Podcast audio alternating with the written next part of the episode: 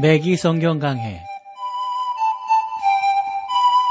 스루더바이블 제공으로 창세기부터 요한계시록까지 강해한 매기 목사님의 강해 설교를 보내드리는 매기성경강회, 오늘도 목동제일교회 김성근 목사님께서 말씀을 전해주시겠습니다.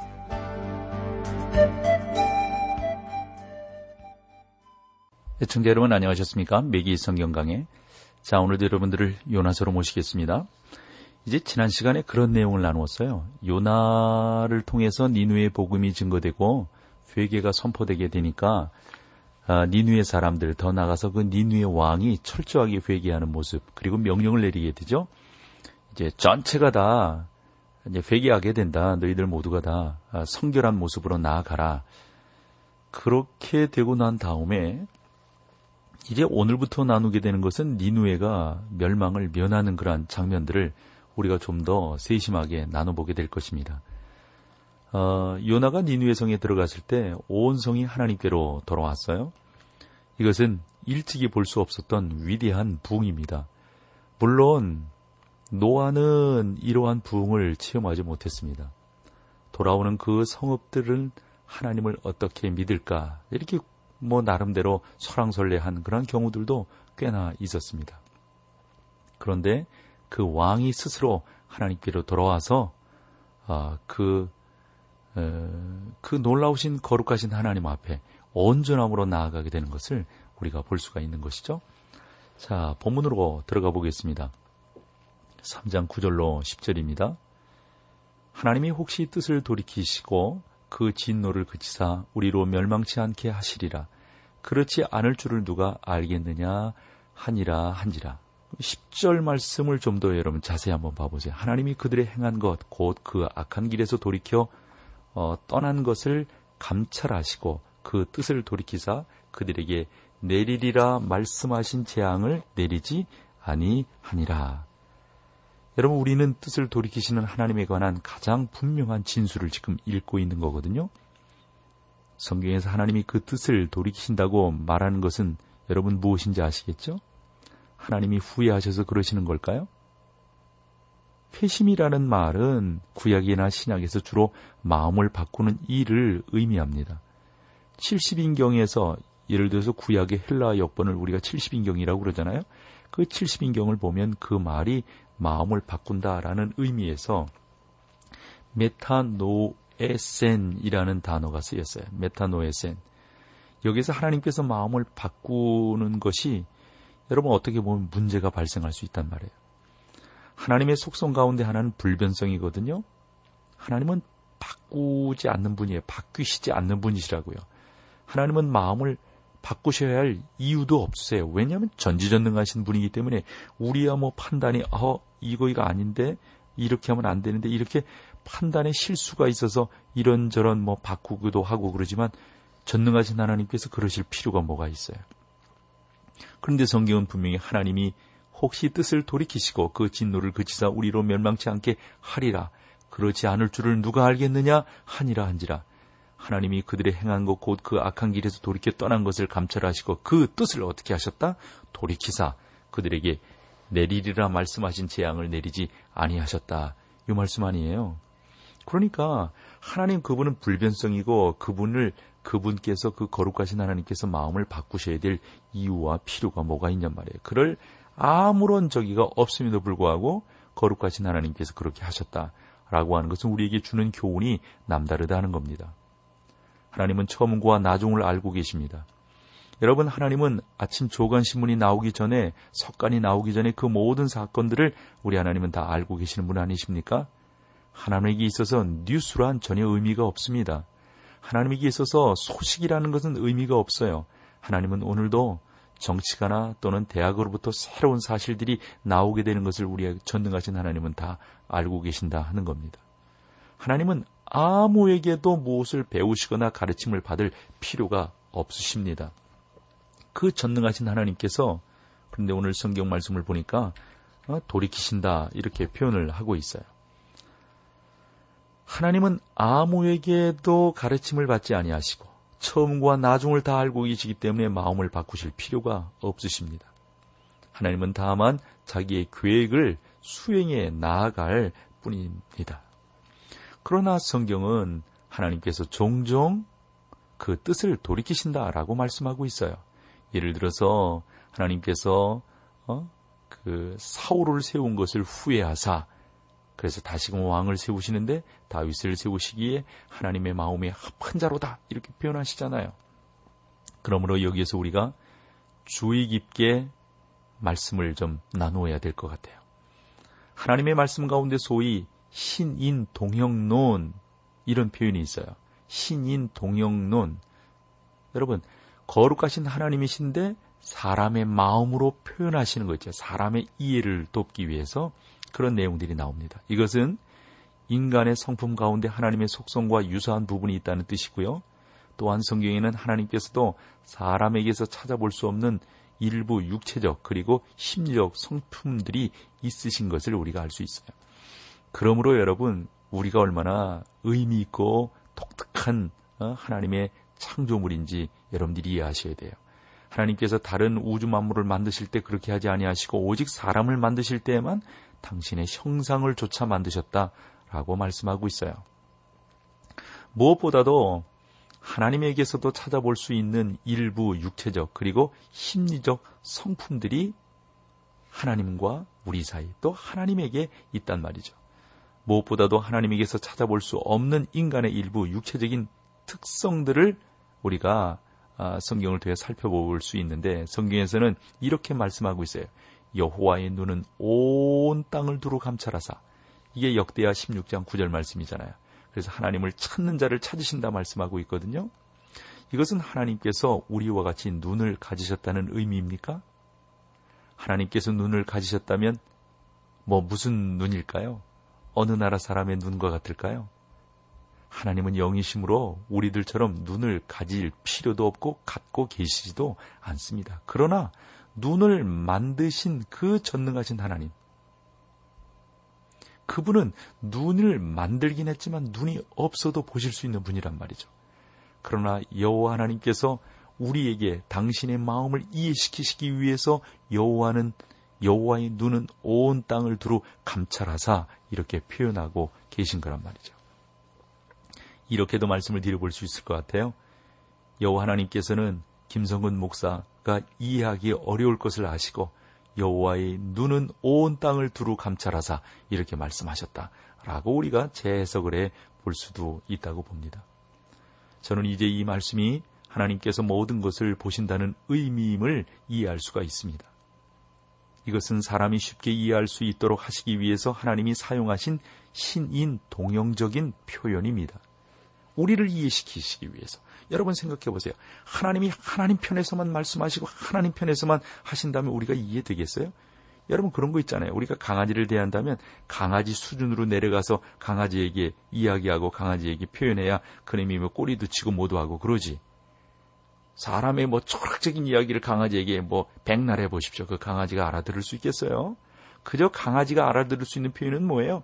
쓰다듬어 주는 거예요. 그놈은 쓰다듬어 주고 뭐 목덜미 이렇게 간지펴 주고 그러면 꼬리치고 뭐 그리고 밥 줄 때 예뻐해 주고 그러면 그 강아지는 우리가 뭐 강아지는 아니지만 하나님께서 그저 하나님의 수준에서만 말씀하시고 하나님의 수준에서만 역사하신다면 우리가 무엇을 어떻게 깨달아 알 수 있겠어요? 도저히 알 수 없고 깨달을 수 없단 말이죠. 그러나 전능하신 하나님을 우리가 깨달아 알 수 있는 것은 그 거룩하신 하나님, 그 전능하신 아버지 하나님 앞에 더 놀랍게 증거하며 나아갈 때 그 하나님께서 우리의 수준에 맞춰서 말씀해 주실 때 우리가 깨달아 알 수 있다 하는 겁니다. 성경에는 또한 여호와의 손 그리고 여호와의 팔 뭐 이런 표현들이 있어요. 이러한 표현은 다른 것이 아닙니다. 우리의 이해를 돕기 위해서. 여러분, 우리에게 손과 팔이 있지 않습니까? 우리의 손과 팔을 지으신 분, 나와 같은 손이나 팔을 가지고 계시지는 않지만 그와 그것을 지으신 그분께서 우리의 손이 되어주시고 우리 팔이 되어주신다라고 말씀할 때 여러분 금방 이해가 되잖아요. 금방. 왜냐하면 하나님은 영이시기 때문에 손과 팔을 가지실 필요는 없지만 그렇게 말씀하심으로 인해서 하나님의 어떠한 분이신지를 우리가 좀 더 쉽게 이해할 수 있단 말이죠. 성경은 하늘이 하나님의 영광을 선포하고 궁창이 그 손으로 하신 일을 나타내는 도다라고 말씀하고 있습니다. 여기서 보면 실제로 하나님의 손가락으로 행하신 일을 의미하는 겁니까? 이런 말씀에 대해서 그 유명한 존 웨슬레는 하나님께서 천지를 창조하시고 수고하시지는 않으셨다라고 말씀하고 있어요. 그러니까 무슨 말이냐면 손가락으로 하는 일이란 뜨개질이나 바느질처럼 커다란 힘이 필요한 것이 아니잖아요. 뜨개질을 배우기 위해서 육 개월 동안 잠을 자지 않고 연습할 필요가 있습니까? 하나님께서 하늘과 땅을 지으셨다. 그것을 손가락으로 행하셨다. 하나님이 바로 그와 같은 능력의 하나님이시다 라고 하는 것을 우리 가운데 이해시키시기 위해서 그렇게 말씀하신 거란 말이죠.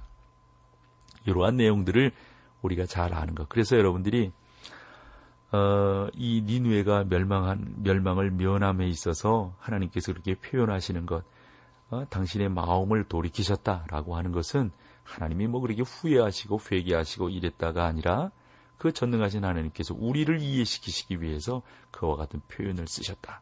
여러분들이 이렇게 알고 이해하시면 참으로 도움이 되겠습니다. 자, 여기서 우리 찬송 함께 하시고 계속해서 말씀을 나누도록 하겠습니다.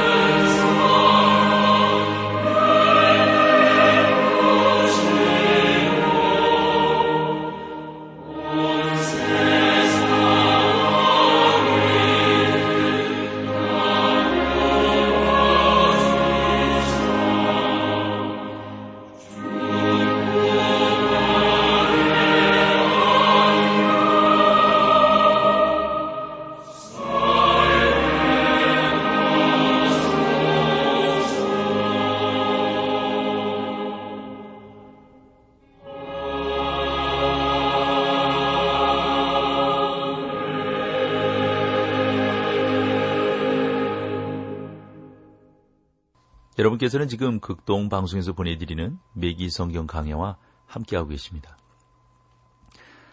여러분, 선지자 이사야가요, 하나님의 구원과 구속에 대해서 이렇게 말씀하신 바가 있어요. 우리의 전한 것을 누가 믿었느냐? 여호와의 팔이 누게 나타났느냐? 이것이 이사야서 오십삼 장 일 절 말씀이거든요. 저는 예전에 이 말씀을 좀 이해하지 못하였던 것은 그 뭐 하나님께 팔이 나타났다. 이 어릴 때 말씀인데요. 지금이야 뭐 여러분 다 이해하죠. 그렇죠? 하나님께서는 이 우주를 창조하시는 것보다도 인간을 구속하시는 것이 한층 더 어려운 일이셨어요. 여기서 어렵다고 하는 것은 사람이 뭐 요것과 저것을 하는 데 있어서 뭐 어렵다 이런 차원이 아닌 것을 여러분들이 아실 줄로 압니다. 이것들은 우리의 이해를 돕기 위해서 사용된 신인 동형적인 표현의 일부이고 실예에 불과하다고 하는 사실을 우리 사랑하는 매기성경강의 애청자 여러분들이 좀 더 좀 분명하게 아시고 분명하게 이해를 해주셨으면 좋겠어요. 그렇습니다, 여러분. 거룩하신 하나님, 그 전능하신 하나님께서 우리의 모든 것들을 다 익히 알고 계시고 익히 수긍해 가신다는 것, 이건 너무도 감사한 일이 아닐 수가 없습니다. 성경에는 인간의 심리적 성품을 하나님께서도 가지고 계신 것처럼 말씀하고 있는 데가 많아요. 예를 들자면 여호와의 진노 같은 거 있잖아요. 여호와의 진노, 하나님께서 분노하신다.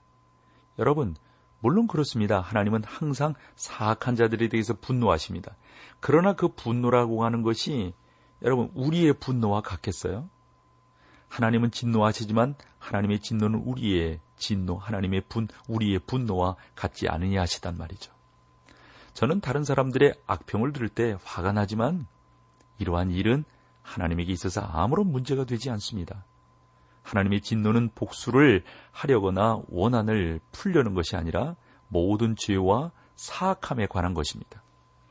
성경은 하나님이 우리를 사랑하신다고 말합니다.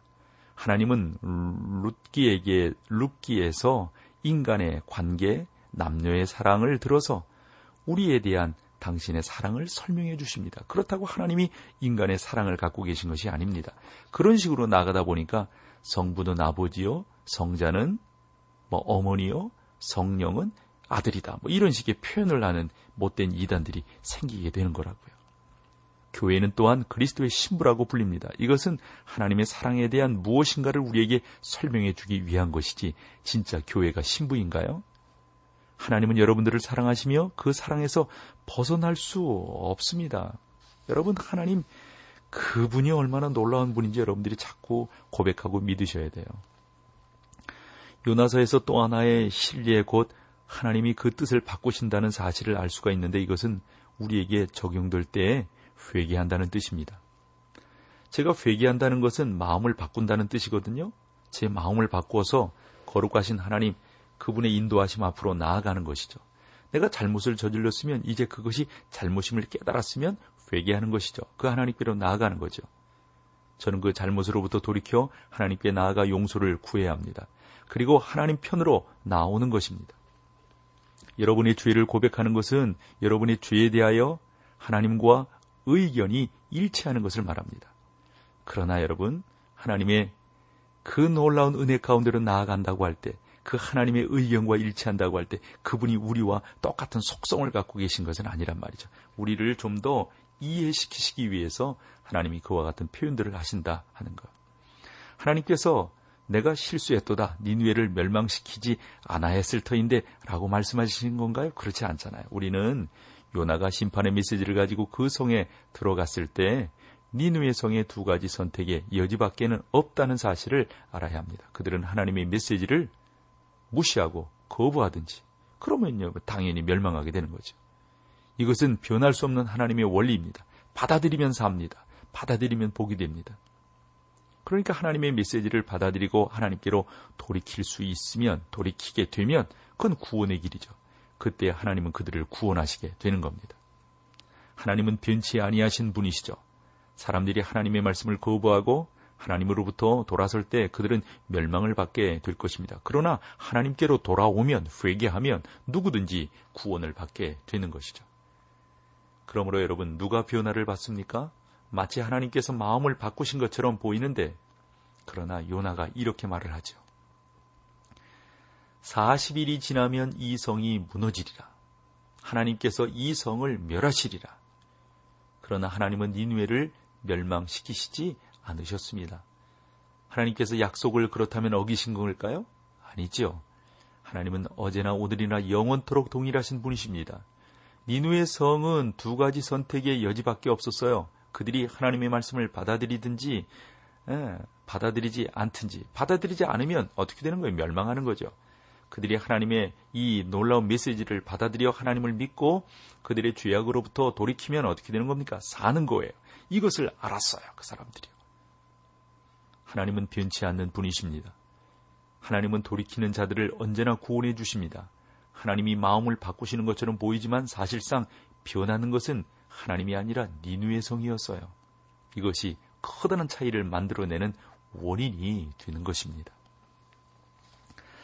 자, 이렇게 삼 장을 우리가 마쳐보고 이제 사 장으로 들어가 보는데, 이 사 장은 요나의 아주 그, 어, 그 불쾌함이 있어요. 하나님께서 요나에게 그리고 또 자비를 베푸시게 되는데, 어, 많은 그 성경학자들이 그런 표현을 써요. 이 요나서 사 장은 요나서의 부록과 같다. 왜냐하면 삼 장에서 요나의 사명이 다 성취되기 때문이기, 때문인 것이죠. 알다시피 저는 본서를 시간표에 따라서 이렇게 분류했어요. 일 장에서는 요나는 북왕국 이스라엘이 있는 고향 가드 헤벨을 떠났고, 요나의 목적지는 니누에였지만 그 목적지에 도달하는 데는 많은 시간이 걸렸어요. 그러나 자기 사명을 완수하고 온 성이 하나님께로 돌아오게 되죠. 본서는 여기에 끝나는 것처럼 보입니다. 이제 문제는 니누에가 아니라 요나였어요. 요나는 말썽꾸러기 자녀였습니다. 하나님은 잔인하고 난폭한 니누의 사람들보다 요나라는 이름의 타락한 선지자 때문에 신인 동영식으로 말을 한다면 더 근심이 많으셨던 거죠. 제가 만일 니누의 성에 대해서 하나님의 메시지를 전하며 요나가 거두었던 결과를 볼 수 있는 특권과 기회를 가졌더라면 저는 당장 고향으로 전보를 쳤을 것입니다. 나는 사람들에게 그 소식을 전하고 그들로 하여금 하나님께 감사와 찬양을 드리도록 했을 겁니다. 저는 우리 교회에 이 사실을 말을 했을 겁니다. 나는 그 기쁜 일들을 모든 제 친구들에게 말을 해서 함께 기뻐하고 즐거워하자고 말을 했을 겁니다. 그러나 그것은 제가 요나와 전혀 다른 입장에 놓여있기 때문인데, 제가 요나의 입장에서 물고기 뱃속에 들어가더라면 요나와 똑같은 생각을 했지 않았겠는가 생각을 해봅니다. 그러나 요나의 반응은 믿을 수 없을 만큼 엉뚱한 쪽으로 이 사장에서 흘러가고 있는 것을 보게 됩니다. 저는 요나를 쉽사리 이해할 수가 없어요. 처음에 하나님이 명령을, 하나님의 명령을 거역하고 엉뚱한 방향으로 나아가고, 더 뭐 이런저런 뭐 핑계를 많이 대고 그러더니, 하나님 그분의 분명한 뜻을 이제 전하게 되고, 그 고집을 꺾는 그러한 자리에 들어가더니, 이제 또 새로운 모습의 요나를 우리가 보게 된단 말씀이죠. 그렇다고 본다면 요나의 새로운 목적지는 니누에를 떠나고 니누에를 벗어나서 어디로 가는 겁니까? 박넝쿨 속 또는 성 밖의 야영장으로 가고 있는 것을 보게 됩니다. 이것이 사 장이에요. 요나는 니누에 성 밖으로 나가서 잠시 야영할 수 있는 장소를 발견했습니다. 요나가 니누에를 떠나자 그의 목적지는 성 밖이었어요. 그리고 이제 하나님의 심정을 배우게 되는 것입니다.